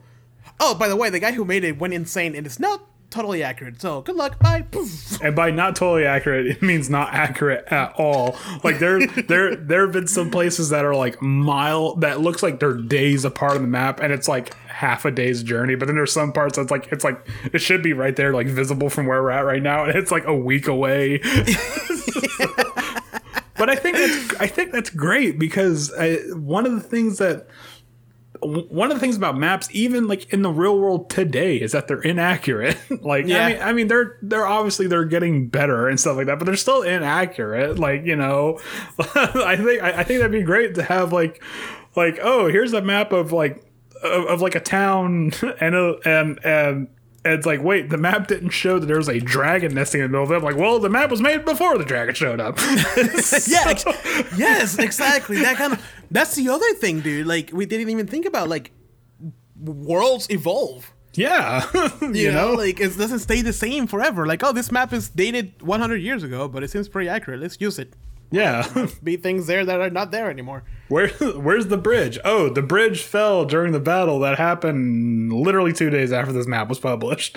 So don't know what to tell you, even though it was like 700 years ago. Yeah, Deal exactly. with it. so, or oh, like, dude. what's up? Sorry to interrupt. Uh, Kevin just said um, dynamic dungeon. He just sent me the the Patreon to it. Um, they move. What do you mean they move? They have like like the trees weave and like the light flickers and the waves of the water move. Send me the link. Send me the link. Now I'll look at it later. Kevin, is this is this um? Is this you? Can you use this in roll twenty? Or is it because I've seen a lot of people who using it in like their their TVs. You know, in a, in a table, like they put the TV on the table and the, the figures. On. Oh man, if you want to see, if, if you thought Roll Twenty was crashing before, use the Well, there tab. is there is an option to put a dynamic background, but I think you have to be subscriber plus plus, like the next tier that we're not. 'Cause I thought about it, I was like, that looks interesting. Oh, it's for the TV, dude. These are cool as hell. Are you gonna send me the link, or are you just gonna ogle No, it? Andrew, you're gonna just sit there and wait. no, no, no, no, no. You were totally happy with your sketch maps. Go back to your sketch max, Andrew. no, just okay. Dude, these are cool as hell. Thank you. I'm gonna I'm gonna see if I can like find a way to put these on the. Yeah, he says I'm not sure about roll twenty, but you can. Oh, in Foundry, dude. I mean, uh So for some reason, you know the the whole debacle between like roll twenty and Foundry. Like a lot of people like between those two. Right. I I hear that Foundry has like a lot more things to use, right? Like a lot more uh, settings and stuff to play with or whatever. But I've invested so much money into Roll Twenty already that moving to Foundry, like apparently it's more stable. It like works better in certain things. Damn it, Roll Twenty! You just stepped out of the fucking game. Yeah, I mean that. Give me hon- dynamic backgrounds. That's honestly the big problem is because I have bought several books on. Roll Twenty, so Yeah. it's like, well, shit, you're kind of paying me in the corner here. but Roll Twenty is not bad. It's just sometimes, woof, you just want to like. Uh, there, know? there has been some times where like Roll Twenty like hiccups right at the perfect time to kill the, Oh, yeah. uh, Yeah. the kill like the mood or something like that. But I will have to say, Roll Twenty. If it wasn't for Roll Twenty, we wouldn't be playing D and D at all. Yeah, so for reals. I mean, that, you know, got got to give credit where credit is due. Yeah. Yeah, thank you, Kevin, for that. Uh, Dynamic Dungeons, uh, S Pug uh, props, and what's the one that you like, Andrew? Neutral party. A Neutral Party. If you guys haven't checked those out, make sure to check them out. Uh, give them their money. It's not a lot. Patreon, Patreon stuff is like a dollar, and you unlock like a billion different assets. I'm Yeah. like, okay, I'm not gonna have, have an issue with that. Yeah, let, let, let me tell you, I've never had a moment where I've looked at my like credit card uh thing. I'm like, ah, shit! If I never gave him that one dollar, I would have been right, able to like, no. right, yeah. so yeah, helping your local artists is always a good thing too, for sure. I, I mean, there was a moment in my life where that one dollar would have made a difference, but that was long. That's long in the past. We've all been there at one point or another. When I check Uh, my bank account, I'm like, yes, I still have ten cents in there. Um, but yes, uh, there's plenty of places where you can find them. Uh, but yes, um, we were talking about inaccurate maps. You know what I wanted to do with the map, and I don't know if I'm still gonna implement it. And anybody who, who's playing with me uh, listens, because the map itself is weird, right? It's it's inaccurate, and it's, it's not really a spoiler. It's surprising that you guys haven't figured it out. Uh, the voice that you guys hear every time you arrive in a new place is the voice of the cartographer who made the map. God damn it! is that really what it is? Yeah, that's what it is. Wow. What? So. To be fair, there's there's not a single point in the in the whole story where it's like, oh, you met the cartographer type situation. Oh, so it's know? not it's not like a big reveal, like ha ha. No, no, no. It was It's- me the it's whole just- it's just- time. no, it's just there. It's like it's it just says things.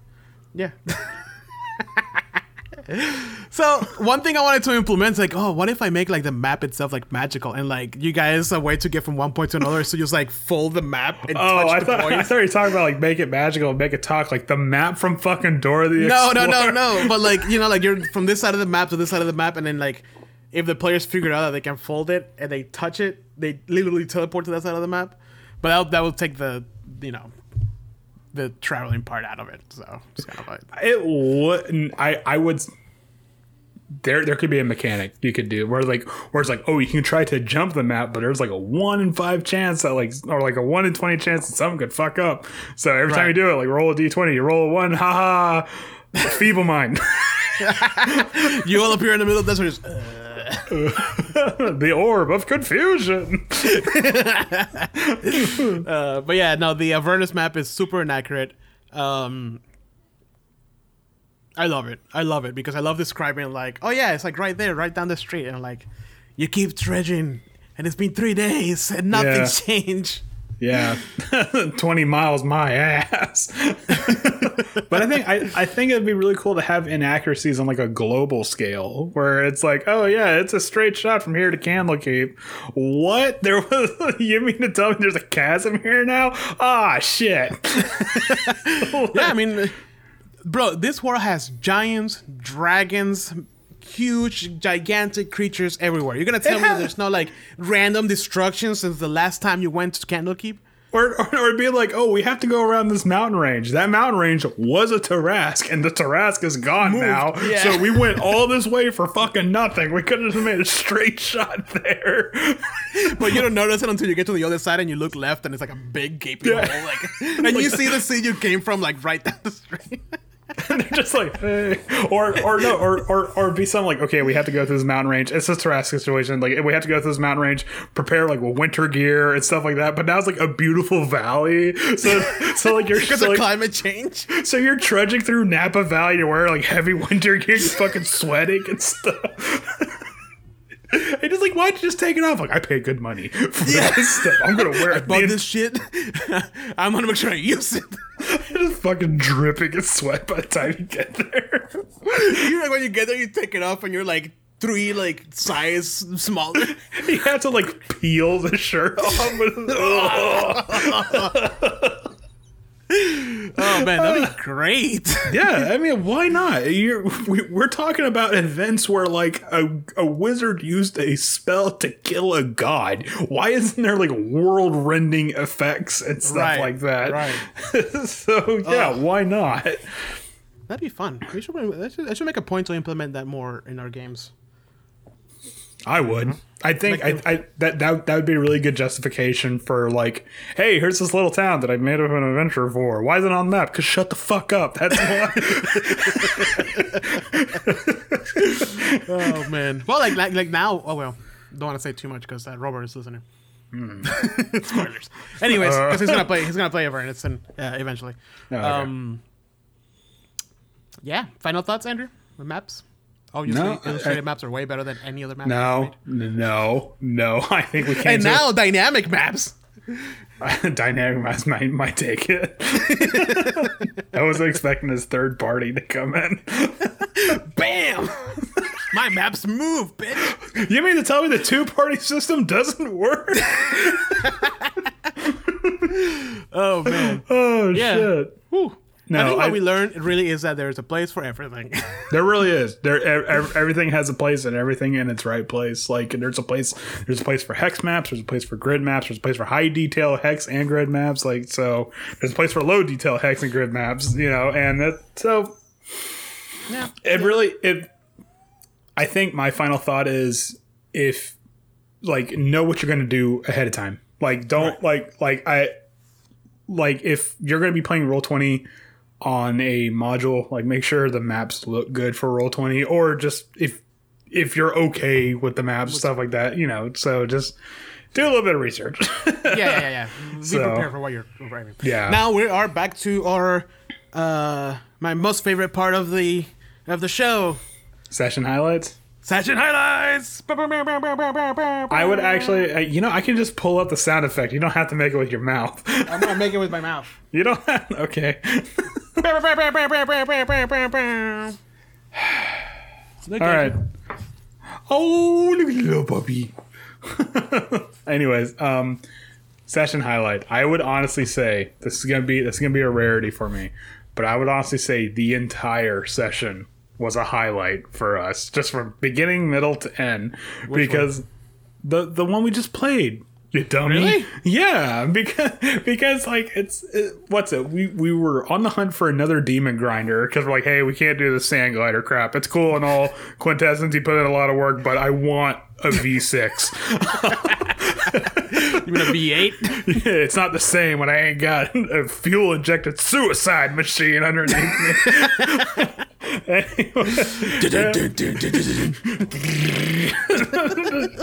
You're flooding it. Anyways, Two miles to the gallon. apparently that's how fast it goes. Shut up, Andrew. That's not how it works. 12 miles per hour, baby. We're riding in style. They'll never see us coming. Anyway, so the highlight. Anyways, okay, so we're like we're on the we kind of like did our own little thing. Like, no, we're, we're looking for a demon grinder. We could the the demon zapper and crap that can wait. We're looking for a demon grinder. Elturel can wait. All the people dying. And Yeah, it, it- people die all the time. It's it's all right. That's nothing new. um, so so we're like kind of on the hunt for a demon grinder. So we're like we're camping on some dunes because Varric. I, I think Varric spied like a caravan of demon grinders. like coming by, so like, all right, we're gonna we're gonna jump one of them, we're gonna steal, and we're gonna steal it, and they they made like a like a wagon circle, um, I'm like, oh man, is great. We're like, we're all planning to like use our like dust of invisibility or something like that to get in there. And a Duergar comes up behind us, like, it's like, hey, do you guys want to go to the market that just pulled up? and I imagine when he said that, we all turn around. We're all like, we're, we're all like sunburnt. We got like the chapped lips and stuff like that. We're like, we're like a bunch of savages. I almost forget about that. That was the very beginning. yeah. And, I, and my, my me thought was, oh shit, our cover's blown. We're gonna have to fight our way out. And no, it was actually, yeah, it was actually just, man, things would have gone a lot differently if we did it like that. But it was, it was it was actually just like a proper market, and there was a restaurant and a spa and a whole bunch of market, like a whole bunch of stores that so like I had I got tentacle arms from like a free sample. and, and, and then and then what's it? Qu- Quintessence tried to like get Orin wasn't there. He was sleeping in the crock pot. But Quintessence was like trying to convince some salamanders to make us another demon grinder. And we and like we spent like 20 minutes haggling a price, and then they're like, all right, well, in about a month's time we'll have it ready. We're like, wait, wait, wait, hold hold the fucking phone. you never said anything about a month. You never asked. it's like it's like, okay, look, dude, it's a fucking combustion engine that runs on soul energy. This is not I don't just have one ready in the back. like we had to make this thing. I love that. You guys were like, "Oh, this is so much money each one of us has to put in." Oh, and everybody was like, Quintess is like everybody has to put in 350 gold or whatever. and, and like, and like and like my brand new character that was like introduced like two sessions like I have 10 gold. And, and she's like why do you only have 10 gold? I'm like because that's how much my background will allow me to have. I literally have 10 gold. It's like it's like no you should have blah blah blah. Like and, and then you're like no no no Ludovico has 900 something gold. He, you didn't ask him about the gold. He gave up the sword. You didn't say jack shit about the gold. He was like, all right, just walking off with a big old coin purse dragging behind him. I didn't even think about that until that moment. I'm like, wait a minute. Ludovico made up with a bunch of money. Yeah, he's probably he's probably fucking living it up in Elturel. He's like bunch of suckers. So yeah, you guys are trying to like put all this money together, and then Quintessence like dumps all the money on this guy's desk, just piles of gold, and then the salamander's like, "Oh, okay, it'll take like four four weeks to get that done," and everybody just like stopped. Wait, what? and what's funny? What's funny is that is that the salamander's like, no, no, no, we don't, uh, we we don't trade in soul coins. Like that's just not something we do because it's really hard to like find a currency for it. and the next hit over was like, hey, I I trade soul coins for gold. But the thing is that you have to do it. and we were like, we were like, that fucking salamander put us on. Like he's full of shit. He just didn't want to do it. And the thing is that each soul coin is worth like a hundred gold pieces. And then there, you guys had like eight or something. and then there was one guy that was like sell like a bucket of grubs for a soul coin, but you can exchange grubs for a soul coin. And like I think I think it was Alex was like, how does this guy do business? Because like, it not, made no sense. that's not how exchange rates work, man. It made no sense, and I love it. oh god. but I, my my personal favorite part there was a low point where I made fun of some dude's face, and he like like like stopped doing business with us. I was like, I actually felt bad. so I just so I just went. I got us a table, but I got us a table at the restaurant that was there because there was like an actual full blown restaurant in the middle of this place. So so I just imagined for like a good portion of the uh, while we're in the market, I'm just holding one of those like little table buzzers that light up, and then there's like like oh table's ready, let's go. yeah, pretty much. they made you sit in the corner, essentially. And like Glyph was like Armando, shut the. I mean, no, uh, Armando's character was like Karpak, shut the fuck up. like, you, you don't get to talk anymore. I was like, okay. oh man. Oh Jesus And Christ. then, and then there was like a there was like a pretzel stand. it was like straight up Auntie Anne's like pretzel stand. Like there was like the sweet pretzel, the savory What pretzel, and lemonade. what I love about that is that the guy who was in charge of it was a fucking um uh uh, uh gelatinous cube. And like the little hands like came out and made the pretzels and stuff. Like, just put it in the machine and just waited for it. I just imagine this massive Goliath, a freaking uh, Warforged, and an orc just in front of the Annie's uh, pretzel thing, just looking at the pretzel being made. just, ah, so that's how they do it. no, what's funny? What's funny was that I only had one soul coin, and I wanted to buy like everything, so I had to go to like Quintessence. Like, Quint, can I can I borrow a soul coin? I'm, like, I'm, like, I'm good for it. Can I? Whoa, man. What, man. what I love about that whole session is that I was okay. So I wasn't planning on showing you guys Mahadi's Wandering Emporium until later, right? But then you guys were like, "I'm gonna, I want to hunt for, for, for a uh, what's it called? The demon For grinder. a uh, for a demon grinder." And I'm like, "Oh, okay." So I described the caravan of of demon grinders that are that is coming by. What I was expecting you guys to do was to run away, right? And eventually it's like, oh, it's not following us anymore, and then you see them parked. But no, you guys like, we're gonna steal one of these guys, and I'm like, oh god, oh god.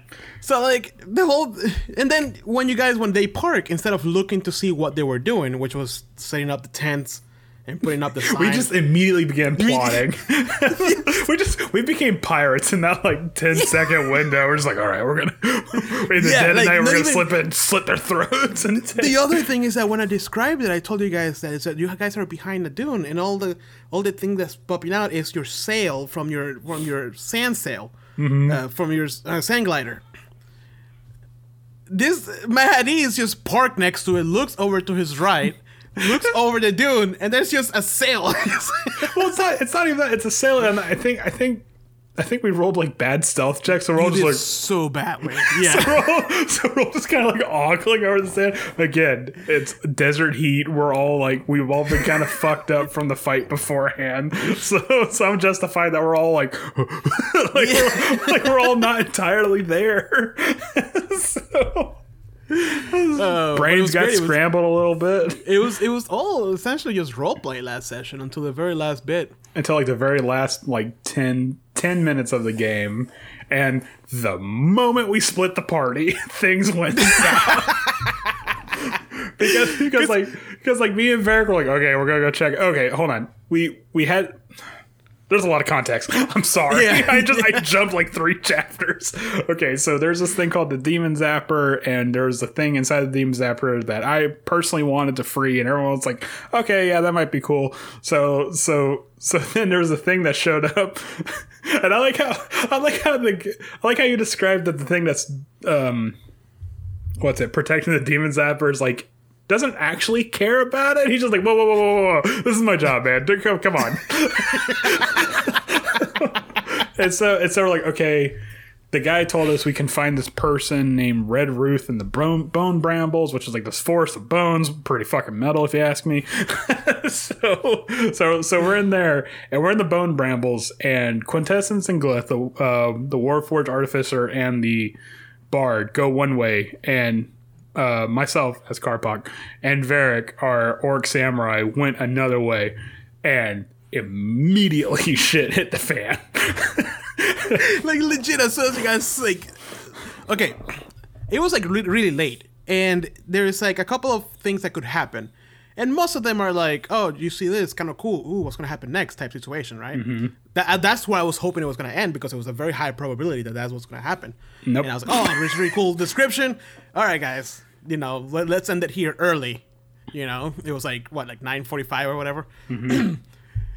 Nope. Freaking, I'm like, Glyph, you found a dead end. Roll me a d4. And then he rolls the exact number that is like the biggest thing that could happen. I'm like, shit.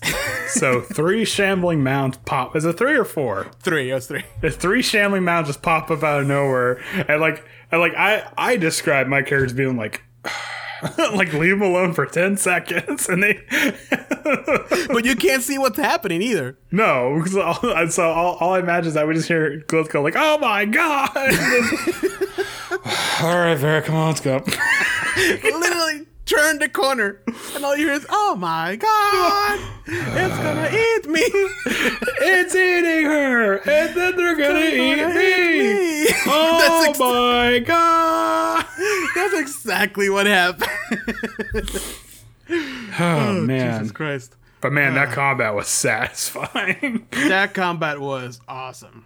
It was satisfying for me. Probably not so much for Glyph, but it was No, satisfying no, no. me. You guys, I think everybody got their good hits in. Yeah. My favorite part, because I was like, I gotta end this fast. Spoiler alert, I wasn't gonna show her transformation until way later. But I was like, no, I gotta end this as fast as I can. I'm sorry. Here it goes. And it was little Lulu just kind of flies like, oh my god, what's happened? Transformed. blows up into a mammoth and just starts kicking the shit out of him. We're like, you know what, Lulu's got this. We could just kind of. what I what I love is that she's a massive mammoth, but her wings are still the size of the one beforehand. Yeah. And she's just going at this fucking uh, uh shambling man, just ripping making it up.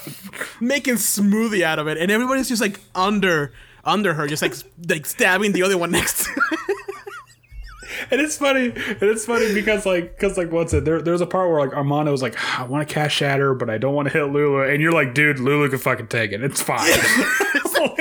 mammoth. whatever, whatever you're gonna. the, the thing is that the token, because it has the multi-sided token thing that I did for you. Mm-hmm. So I switched it to it, but it was the mammoth token with the size of a human token, right? and I'm like, no, no, no, no, no. So I pull her aside and put the actual mammoth token in there too. yeah. So it's, Make it it's the- clear. The, big four space token. yeah. And like she just goes ham and then like after the whole fighting is over, she like snaps out of it and turns back to normal and she's just like, Oh boy, what happened? I blacked out there for a minute. yeah, just oh, Jiminy Tillikers. That was that was exhilarating. like, what happened? and we're all just kind of like, we're, we're all just like kind of like staying out of arm's reach from Lilith. Like, what a fucking mess. oh, Jesus Christ. that being said, and I, I already told you about this. That being said, I'm I, I am excited to be dealing with this Red Ruth because you you told us that it's a hag, right? Yeah. Yeah, I am excited to be dealing with a hag in a non-combat setting because I've never actually I've, I've never felt like hags were properly implemented or uh, at least what I experienced hags have never been properly implemented where it's like no you have to deal with the hag you don't like defeat a hag you have to like right, right, barter with it so like I'm kind of I'm excited to see how that's going to work man. out That didn't that's not how they play out in Barovia. well, Barovia was different. Barovia, like you knew for a fact that you know, like what was going what what the situation was. So so by the time you guys went there, level ten, like fucking SWAT kicked the door down and just punching these old lady in the mouth. clear. Check your corners. Drop your weapon. fucking blast her out the window and just push her down. Shooting fucking like tear gas, like like through the windows and shit. Oh, Breaking all the doors inside with a big old like thing. Yeah, breach. the door's already open. Breach anyway. Bro, you PD, drop your fucking weapon! Drop your fucking Oh man. Yeah, well, don't get your hopes too high. you put a lot of pressure on me, man. I, I feared for my life. that's, that's why I shot this old lady 37 times. You mean you had to reload your clip like three times? Blah, blah, blah. Blah, blah, blah, blah. he was resisting arrest. At which point of the bullet spray was it? 37 times in the back. Uh, we Oh, could, man. Uh, Vesemir, we couldn't help but notice you turned your body camera off before you went to the window. Oh my god. I'm I'm gonna pay for this, am I? this next No, no, no, no, no. I like, like I said, I actually want to deal with a hag in like a social setting. Oh, Yeah, man. it, it should be fun. It should be fun. yeah. Uh, whew. Anyways, any other highlights that you want to share? no, that's that's pretty much it. Uh, fuck, dude. Yeah, no, really fun. So far, I'm having a blast with the Avernus. Uh, any news? Uh, personal or like with D and D? No. In the gaming world. not that. I, Actually, I haven't really heard that much. Didn't you? Yeah, the, the last thing was oh the, the on Earth Arcana there was a thing. Oh, was there? Wait, did we already discuss Candlekeep Mysteries? I want to say we did. We did, but we can go over it again. No, that's all right. If we We already can go over it again. We can go over it again. Uh, there's nothing to go over. We can go, we, we al- can go over it again. we already went over it. Keep talking, Andrew. Keep talking. Uh, uh, so um, uh, I can't talk. I can't talk on the Oh yeah. on- On, so that's what it was. Unearthed Arcana 2021, Gothic Lionish. Lionish. Lion, how do you say that word? Gothic what? Li, lionish? Li, line ages? What? Unearthed Arcana. Sorry, my English is not that good. Here, I'm gonna send it to you through. Gothic lineage. Lineage. Jesus Christ. I was like li- lion lionage Like, like li- lineage. like because I, I was thinking like like what's it because there's like a go- uh, a um a lion like race in one of one of the adventure books i'm like there's a gothic version of the lion now like that's that's a- cool it's- I it's- guess. it's- it features three new race options: the the vampire, the hexblood, and the reborn. Excuse me. so it's gothic Yes, it's very gothic. For all our gothic boys. so it, like it likes to listen to like the twilight sad and shit like that and Listen to uh, Hawthorne Heights. god why did you remind me that that band existed Hey, I had a friend who was friend with him. Jesus. Anyways, Uh, but yeah, that's, that's that's like the only thing. I mean, other than that, the main thing right now that we're all waiting for is the um, Candlekeep Mysteries. Super excited about that. Um, So this looks like it's just like spooky races. yeah, yeah, yeah, yeah. Oh, okay, all right. Which I'm pretty sure a a bunch of gothic people are ready to. they're they're, they're getting pissed off. They're not getting represented. Yeah, What are you Oh, talking man. about? There's the Drow. That's, they they avoid the sun. It's literally what you guys are all about. uh, but yeah, no. I mean, I don't think I have any other news other than that. Uh, I wish I knew more about magic because magic is like popping everywhere right now. I wish I cared more about magic. Not really. Same, dude. I tried. I even have like a bunch of sets and stuff, and it just wasn't wasn't my thing. I think you have to be there from very early on. Leia. like card games just aren't my thing. Like they just like I, I don't know I don't know what it is about cards. It's just like when I see cards like my eyes just glaze over. so Now Yu-Gi-Oh though. Mm, no, not even Yu-Gi-Oh. Not Yu-Gi-Oh, not not even Pokemon, like not like none of that stuff. Especially especially if it's normal cards, like like you know, like the suits and stuff like that just like just Nothing. Nothing. I don't. Card games just don't do it for me. I have no idea why. Dice oh. though. If I hear if, if I hear the click if I hear the clickety clack of math rocks, then I'll then I'm all I'm all in for it. But Yeah, I don't think I have anything else though. That that's gonna be it for this episode. So that's Max. actually going to be it for this episode. It's only been like what two hours. probably. I don't know. Let me It's, it's getting pretty close to that. Oh shit, you're right. Anyways, thank you everybody. That's all the time we have for you today. Um, That's all the time we have for you today. After I found out how much time we wasted. how much time over we went? See, and you wanted to do more episodes at a shorter time. I'm telling you, this episode. Okay, okay, listen. Yeah, the maps episode, the one we've been talking of since like day one. Oh, yeah, no, it's not going to be a 45 minute long episode. But when we talk about like fucking kobolds or something, no, that might be a longer one. Yeah, see. oh, but yeah, no. Everybody who is watching and listening, thank you so much for joining us today. It was a pleasure being here for you. We talk about maps. I hope you learned something, uh, especially with the great artists that we mentioned here. Um, there's a place for everything, but uh, illustrated maps are far superior uh, to grid maps, to hand hand drawn hand drawn maps. All right, this is what we're gonna do, huh? But there's a place for everything now. next, one of them is the one of them is the trash. You know, it's, it's next, a different thing. Next, next time you like try to build up an NPC, I'm just gonna attack it. Just like, oh, welcome to Mahadin's apartment. Okay, I'm gonna roll to attack. What? And I'm raging. No, Andrew, no. Yeah, no, no, I can do it. I can. no, don't you, you forget the group I played with. I know how to fucking ruin a game. Please don't. I'm Yeah, I hope you- reformed. I hope you guys had a good time. And uh, make sure to join us. We have episodes every other Wednesday on our podcast. Uh, anywhere that you listen, I think we're on it. Um, at least I spent like a whole week putting our podcast and everything. Uh, but we do play live every Wednesdays also at around 6.30 uh, to 7 on twitch.tv forward slash a talk No, no, no, no. We start six thirty seven. We don't play from six thirty to seven. Right, right. Sorry. We, we start 6.30. All right, roll, roll for initiative. Go, go, go. Okay, no, no, that's it. Your turn's up. yeah, we play till around 10. Uh, but make sure to join us and have a good time. And sometimes we read our comments, sometimes we don't. Um, for some reason, this today worked fine, but sometimes it doesn't show me the comments until like after we ended the stream. But, Naturally. yeah. With that, thank you for joining us.